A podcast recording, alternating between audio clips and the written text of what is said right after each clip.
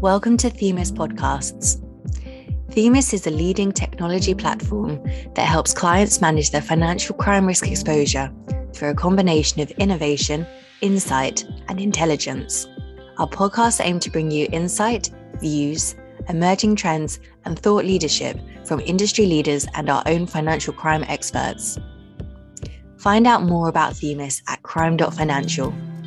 In this episode, Themis think tank manager Olivia Dakeyne speaks to wildlife investigations specialist Mickey Wu and Themis head of investigations Henry Williams about the latest threats and trends in the illegal wildlife trade.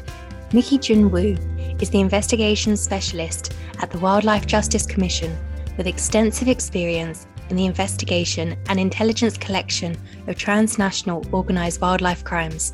Henry Williams is the head of investigations at Themis and played a leading role in developing our illegal wildlife trade toolkit.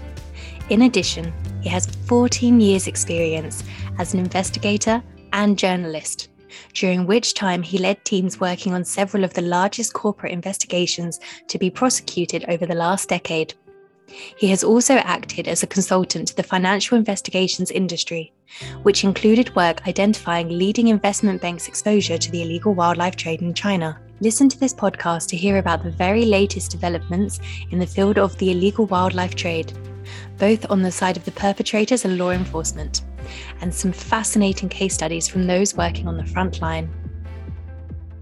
It's my pleasure to be here today talking to Mickey Wu and Henry Williams, two real experts in the area, about some of the latest trends and emerging techniques used in the illegal wildlife trade. It's a really fascinating but also a devastating topic. We know that the illegal wildlife trade is the fourth most lucrative financial crime globally, after drugs, arms, and human trafficking, and it's worth about 18 billion pounds a year. We also know that it's inherently linked to other forms of financial crime, including money laundering, trade based money laundering, drugs and arms trafficking, terrorist financing, bribery and corruption, fraud, and other environmental crimes like illegal logging and deforestation. So it's a really important topic as a crime that has extremely far reaching consequences. Here at Themis, and Henry Williams, our guest in particular, we've done a lot of research on the illegal wildlife trade, including as part of our illegal wildlife trade toolkit, which we developed with the UK government, World Wildlife Fund, and Traffic, which is available to institutions free of charge. And any listeners, you can get in touch with us if you'd like to book a demo in. But we'd like to talk today about some of the very latest developments in this field of research and any emerging trends we're starting to see in the trade of illegal wildlife, and this is so important because traffickers continuously change their techniques and trade routes and financial mechanisms of choice. So we really do need to keep educating ourselves on the latest developments if we want to be one step ahead of the traffickers in order to stop this illegal and destructive trade. So to start off, Mickey, can you tell us about any particular trends that we are seeing in relation to the illegal wildlife trade at the moment? So I think it's very important to um, understand the illegal wildlife trade from um, two different perspectives. I think first of all to understand the species, um, and also um, sometimes they call it um, transportation is just as important as the commodities um, of the illegal wildlife trade. So uh, when we're looking at the species of the illegal wildlife trade, some of those most iconic species, say elephant ivory and, and rhino horns, are still very much um, um, sought after in the Asian market. Uh, what we are seeing is that the ivory um, is going a little bit down um, because of many different reasons. Uh, one of the most important reasons is the um, ivory ban in China in 2017, 2018. Um, um, the ivory traders um, um, we've noticed in our investigations that the ivory traders expressed less interest in trading ivory due to increased law enforcement activities and also strengthened legislations. Um, and also the buyers um, um, expressed their a, a, a less demand for, for ivory, elephant ivory in this front. around the rhino horns are a little bit quite stable, sort to say, being traded from Africa to Asia.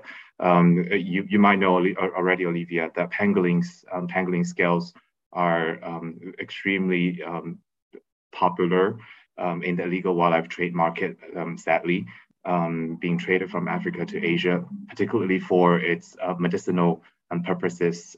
what, we, what people normally do as customers is that they will grind the pangolin scales into powder and mix it with um, different kinds of liquors, teas, or alcohol um, for consumption. Um, the other species that we're seeing really uh, um, on the on, uh, on, the uphill is the reptiles, uh, particularly the um, turtles and tortoises, and also other um, sort of live um, pets being traded. Um, uh, so that is a very interesting sort of um, um, species and, and, and, perspective is because um, many of the many of the products that we see, commodities we see, are from dead animals where the animals have already been killed, uh, whether it's elephant or rhino or pangolins to uh, obtain their um, uh, teeth, to obtain their horns, or to obtain their scales. While the reptiles, the key factor is that you must keep it alive and you must keep it as lively as possible. There are a lot of different techniques, even there are the pet uh, feeders and the caretakers um, to look after the reptiles, the turtles and tortoises, how much sun they can see during the transit, um, how much food and water they can consume during the transit so they don't uh, get into hibernation too early and they can be waken up once they arrive at the end market um, for showing to the buyers for a better price. Um, so, so, so that's a little bit in that species front. Um, the transportation method, traditionally, um, air by air and by sea are the most um, usual way of transporting um, um, say ivory or rhino horn pangolin scales from from Africa, Asia, or from um, other places to uh, uh, to the to the end market in the world. Um, and the traders would normally use air to transport, say, commodities such as rhino horn, which uh, which is with higher monetary value, um, and it seeks a lot bigger investment initially. So the traders and the investors would expect a faster turn turnaround um, they want the products to arrive at the end market to be sold faster um, uh, compared to commodities such as elephant ivory with lower um, commodity uh, uh monetary value. Uh, uh, but what we are seeing, um, what's slightly changing, is that we're also seeing uh, rhino horns, um, such um, an expensive commodity to be traded on the market, to also be shipped via sea. but the proportion, the size, and and and the and, and the, um, uh, the volume of the commodity have increased drastically. Um, we see more than 100 kilos of rhino horns being um, shipped in just one container um, um, compared to, um, say, average 20, 30 kilos a few years ago. So that's very important to notice because the traders are are, are, are being more limited to transport these products. So they have to trade more commodities each time to make up the loss of the money that they can make from from this um, trade. That's really fascinating. Thank you, Mickey. And the, the scale that you're talking about there is, is staggering. Henry, is there anything else, any other trends that you've seen that Mickey hasn't already covered? Um, yeah, I think, you know, I think Mickey's, um, you know, got a real first-hand view of what's going on in terms of illegal wildlife trading. So it's, it's really fascinating to hear his insights there. Um, what I would say is that, you know, following this space, uh, particularly from the development of the wildlife toolkit we built, um, is that um, the red flags we spotted in in the sort of final quarter of 2020 are coming into fruition again in 2021. And I think you know a lot of things we get asked about is by publishing the red flags, are you not just tipping off criminals to ways to avoid um, um, being caught? But actually, I think what you're finding is that actually the red flags we spotted are just very um, symbolic of the typical behaviours. And as Mickey's talked about, you know, rhino horn being transported by passengers on aircraft. Um, we saw recently, I think it was a month ago, there was a, a, a bust in uh, Johannesburg airport. Exactly that going on with a passenger transiting through um, through Dubai on their way to Vietnam. And then again, I think some of the ports um, we've highlighted in, in in our toolkit. Again, you're seeing places like uh, we saw Tien Sa port in Da Nang in Vietnam, uh, there was a huge um, delivery of pangolin scales, which was um, captured at that particular port. Um, so I think it's really interesting. You're having that mix of, um, you know, of, of shipping shipping some of the uh, wildlife products and bringing some on by air freight, and I think the um, you know the tactics we're seeing by the traffickers from the end of last year is, is pretty similar to this year. Um, I think it's just the worry is that the scale is increasing again.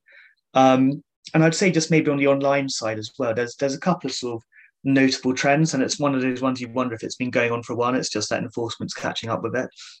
I think certainly the thing we keep on seeing is tiger cubs being put up for sale in Thailand, um, you know, just on Facebook. And again, I think that's really indicative of a lot of the wildlife crime people are dealing with. There is um, the penalties are so low um, that often the criminals involved don't take huge amounts of steps to to hide what they're doing because uh, they're just not used to being caught that often. Um, and so obviously that's a great opportunity for enforcement to really you know achieve something there. Yeah, I hope so. Um, just to stick with you, Henry, for a second, we're starting to see some increases in prosecutions actually relating to the illegal wildlife trade in particular regions. So we saw in the first three weeks of February this year, 79 Namibians appeared in court on wildlife crime related charges. Do you think this increase in prosecutions, do you see it as encouraging or discouraging? No, I think I think it's definitely I think it's definitely encouraging, and you know I think you're seeing that in a lot of regions affected by. It. I think you know in Nigeria, I think you know their environment ministries you know made looking at wildlife trafficking um, a priority, and also looking at issues such as bushmeat. Um, again, I think in places like Singapore, they're they're reviewing their wildlife protection laws there to make um, the terms much stronger. Um, but I think you're still going to have the situation um, where there's a lot of repeat offenders in wildlife crime because they don't they don't get put in prison for very long when the fines aren't, aren't particularly big uh, and they can just keep on coming back um, so no it's great that you know jurisdictions i think particularly in the jurisdictions most affected by it um, you know are beginning to wake up to it but I, I think there's still very much a, a long way to go yeah absolutely and now, Mickey, I know you've recently worked on some fascinating things at the Wildlife Justice Commission. I know you probably can't get into too much of the detail, but would you be able to share some good news or any personal insights with us from that work? Um, for sure. As much as I would love to um, share the interesting and exciting um, operational side, there is um, um, quite a bit of confidentiality and um, limited information I can share. But it's very funny that Henry, you mentioned earlier about the advertising live cup on social media. Um, one of the one of the um, um, sort of the outcomes that I would like to share with you guys is um, in um, May 2022. Um, actually, there is a live tiger cup that were rescued in Thailand, and I believe it was named New Year for uh, in Thai language, symbolizing a new beginning of the life of the tiger cub. So that's so so it was really heartwarming to to see such a cute um, um, life to be rescued from from the um, illegal wildlife trade and and being taken care um, by so many um, lovely people around them. Um, so, but in addition to that, one of the most significant sort of achievements um, that we have accomplished in the recent years was in um, July 2021, um, where 7.1 tons of pangolins um, scales were seized in Nigeria, um, together with 850 kilo um, ivory. it was very significant case because in early 2020, our undercover investigators initially achieved the entry point through Asia, actually. Um, and then it was followed by introductions to the traders in Nigeria. Um, of course, um, the Nigerian Customs Service um, played a um, significant role in the joint operation um, to the arrest of three people on the 1st of July 2021. What's worth mentioning is that 7.1 tons of pangolin scales is the ninth largest pangolin scales seizure um, ever in history. So it really presents, presents a very significant um, sort of achievement um, in Nigeria as well, which is uh, very increasingly being used as the hotspot of the um, trading uh, of the legal wildlife. So uh, after the seizure in July 2021, um, um, uh, with the phone analysis and, and, and, and all the other intelligence that we have received um, is determined that these arrested three people were not of the highest level in the criminal organization. So um, our investigators um, continued with non, a non-evidentiary test purchase of um, a few ivory tusks under the authority of Nigerian um, Customs Service. Um, and one more ton of pangolin scales were um, subsequently seized um, in September 2021, and four more people were arrested. So that was very encouraging news um, in countries such as Nigeria, um, which are taking actions and taking effective actions in um, arresting um, these illegal wildlife traders um, and really setting up an example to these illegal wildlife traders that Nigeria is no longer um, as a safe ha- haven for them to trade and for them to um, um, transport the wildlife products out of Africa to Asia. That's really great to hear. And I'm very much looking forward to reading more about that research and operations as and when you can publicise more of it. I'm just going to pause the podcast here to let you know about Themis Search, an end to end SaaS screening and investigations platform that will help you to easily search, screen, and monitor your clients, suppliers, and third parties to check if they have any links to financial crime. It also allows you to perform a deep dive investigation and produce an editable enhanced due diligence report It's updated every six hours with the latest data, including sanctions, adverse media, law enforcement, and PEP status. We draw data from a wealth of sources, but also have our own proprietary Themis conviction data around different financial crime typologies, making Themis Search highly unique. Book a demo at crime.financial uh, Henry, uh, we often think about and talk about the illegal wildlife trade as something quite exotic that happens on the other side of the globe. We're often mentioning Africa and Asia, but it's also closer to home than a lot of people might think, isn't it? Um, and a bit of a growing problem in the West too, not just in diaspora communities either. Can you tell us a bit about some of the things that you've you've seen or, or that you're aware of a bit closer to home? Yeah, well, certainly. I mean, I think you know if you're talking about the West, um, I think one of the really interesting things is, um, you know, there's um, Uganda, there's a Ugandan wildlife um, trafficking network, for instance, uh, which have also been involved in um, smuggling heroin in, into the United States.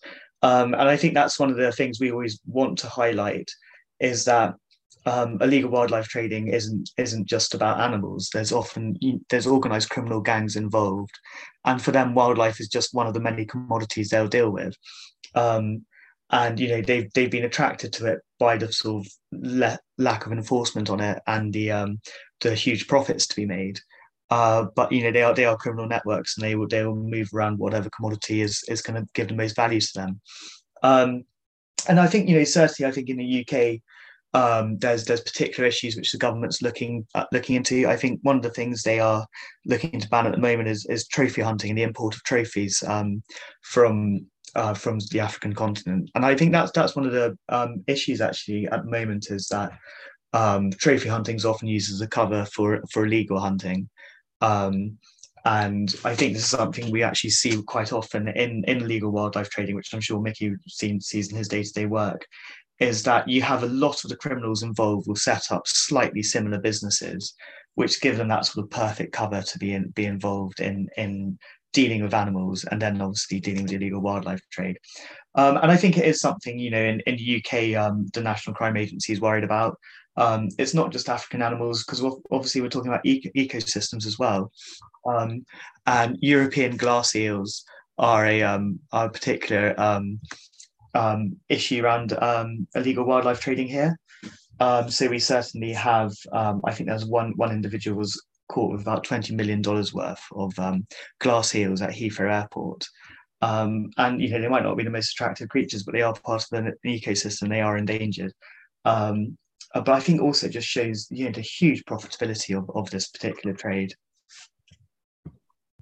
Something I know that we've spoken about, uh, which I find really interesting, it might be worth you just just telling our listeners about the Mexican cartels' involvement um, with Mexican fish and, and drugs trafficking if you can just elaborate a little bit on that as a nice little case study as well.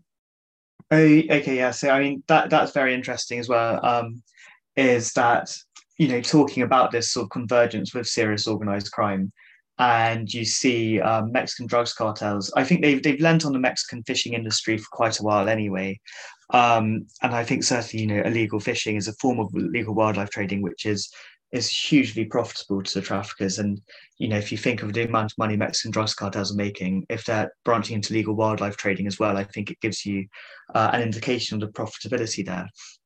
Uh, but in this instance, uh, the Totoaba fish is a swim bladder, uh, which is a delicacy. Um, I think certainly in China it's considered such. And um, what they've been doing is they've been sourcing fentanyl from Chinese um, crime gangs um, to obviously make various drugs which they can ship across to um, to the US, and they're taking payment for it in Totoaba swim bladders.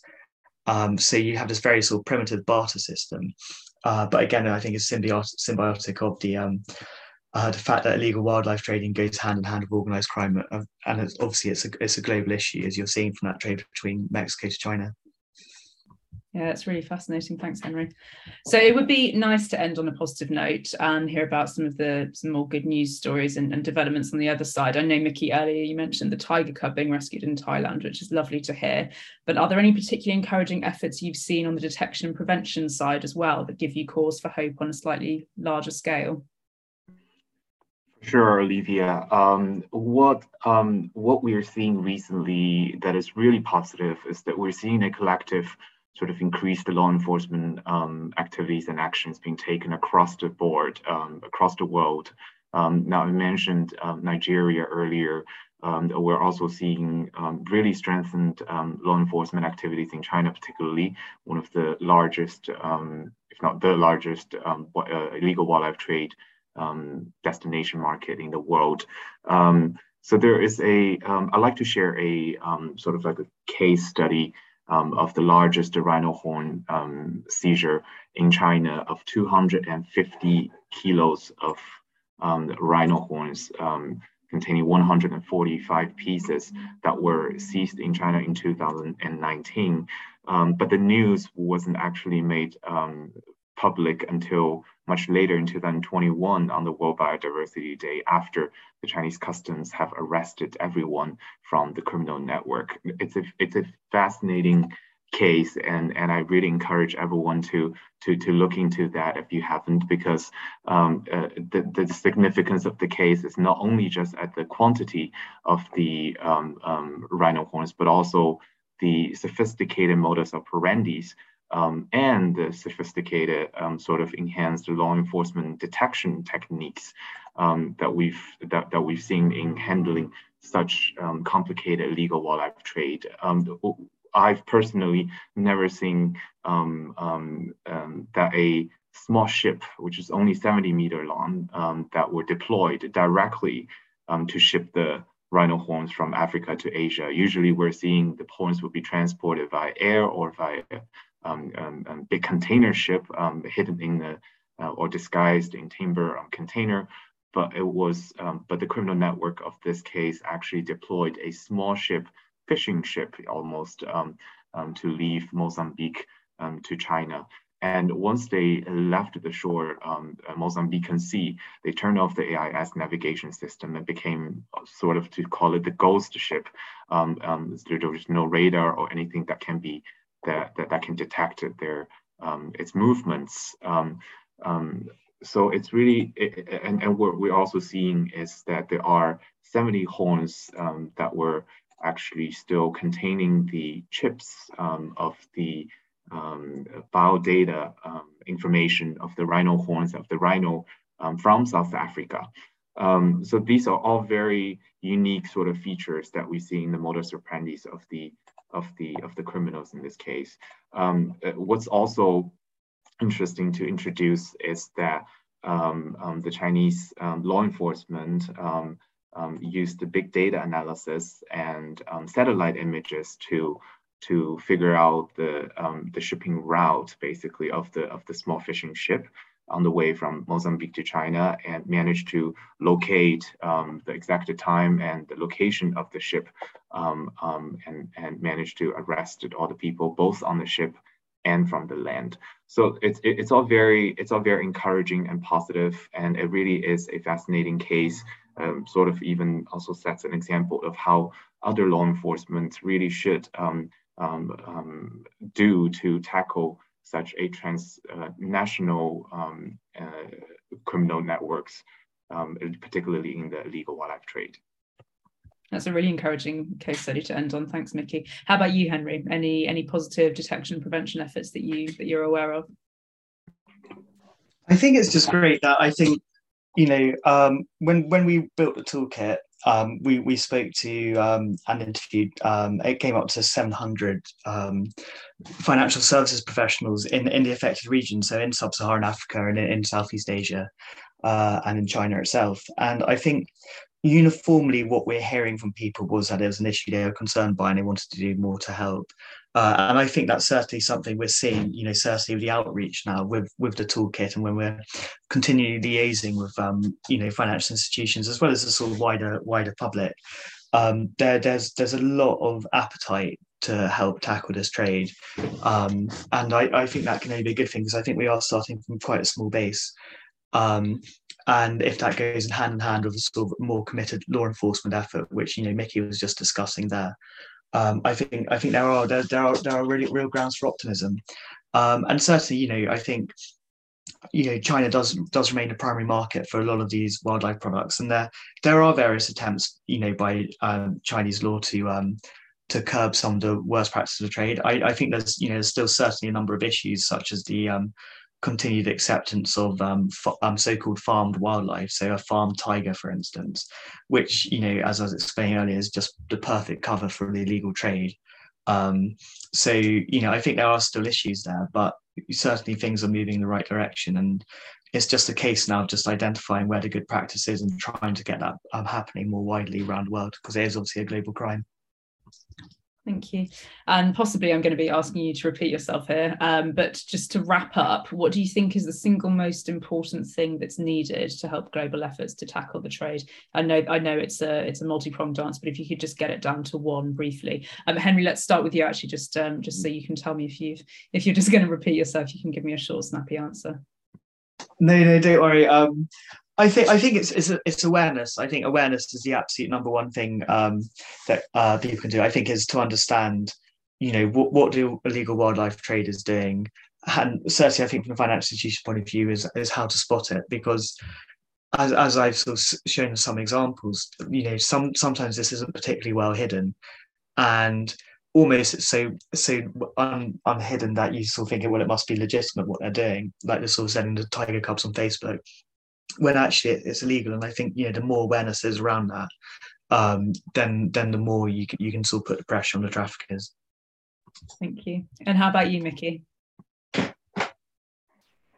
Um, I actually had two, and Henry managed to say public awareness, which I think is absolutely um, essential in tackling the illegal wildlife trade. It really is so very important um, in um, in, in, in, demand reduction in, in all different aspects of counter um, wildlife trade. Um, the other thing that I want to mention is potentially to tackle the issue um, the same as other transnational organized crimes. What we're seeing is really that, um, as Henry mentioned previously, that the criminals who have been caught conducting committing the crimes uh, were sentenced to relatively light penalty and they will come out and commit the crime again because for them it's just a way of making a living for making money and um, uh, there, there really is so much more to be done in um, in the investigations into the transnational criminal organized crime, such as illegal wildlife crime itself, um, the such as financial investigations, such as um, um undercover investigations, sophisticated surveillances, um, um, as well as big data analysis. There are so much to be done um, but we're not seeing that as much in the illegal wildlife trade, um, which is also why um, that the toolkit Themis has produced recently just comes right on time. Um, it really provides such a great um, sort of insight, not only on the latest trends of the illegal wildlife trade, but also the red flags. Um, really provides such a essential and, and great and important sort of shout outs to different um, sectors, particularly the financial sectors around the world to look out for these most typical um, um typologies in the legal wildlife trade. Great. Thank you both so much, Mickey Wu and Henry Williams, for talking to me today about the illegal wildlife trade and latest trends. It's been a really fascinating discussion. It's been really lovely to hear about some of the good news stories as well. So thank you both very much. Thank you for having me here today, Olivia. It was lovely to speak with you. Thank you. Thanks, Olivia. That that was that was great, and um, you know, really really appreciate you sort of shining light on this subject. Thank you. Thank you for listening to the latest Themis podcast. If you would like to find out more about Themis, please visit our website at www.crime.financial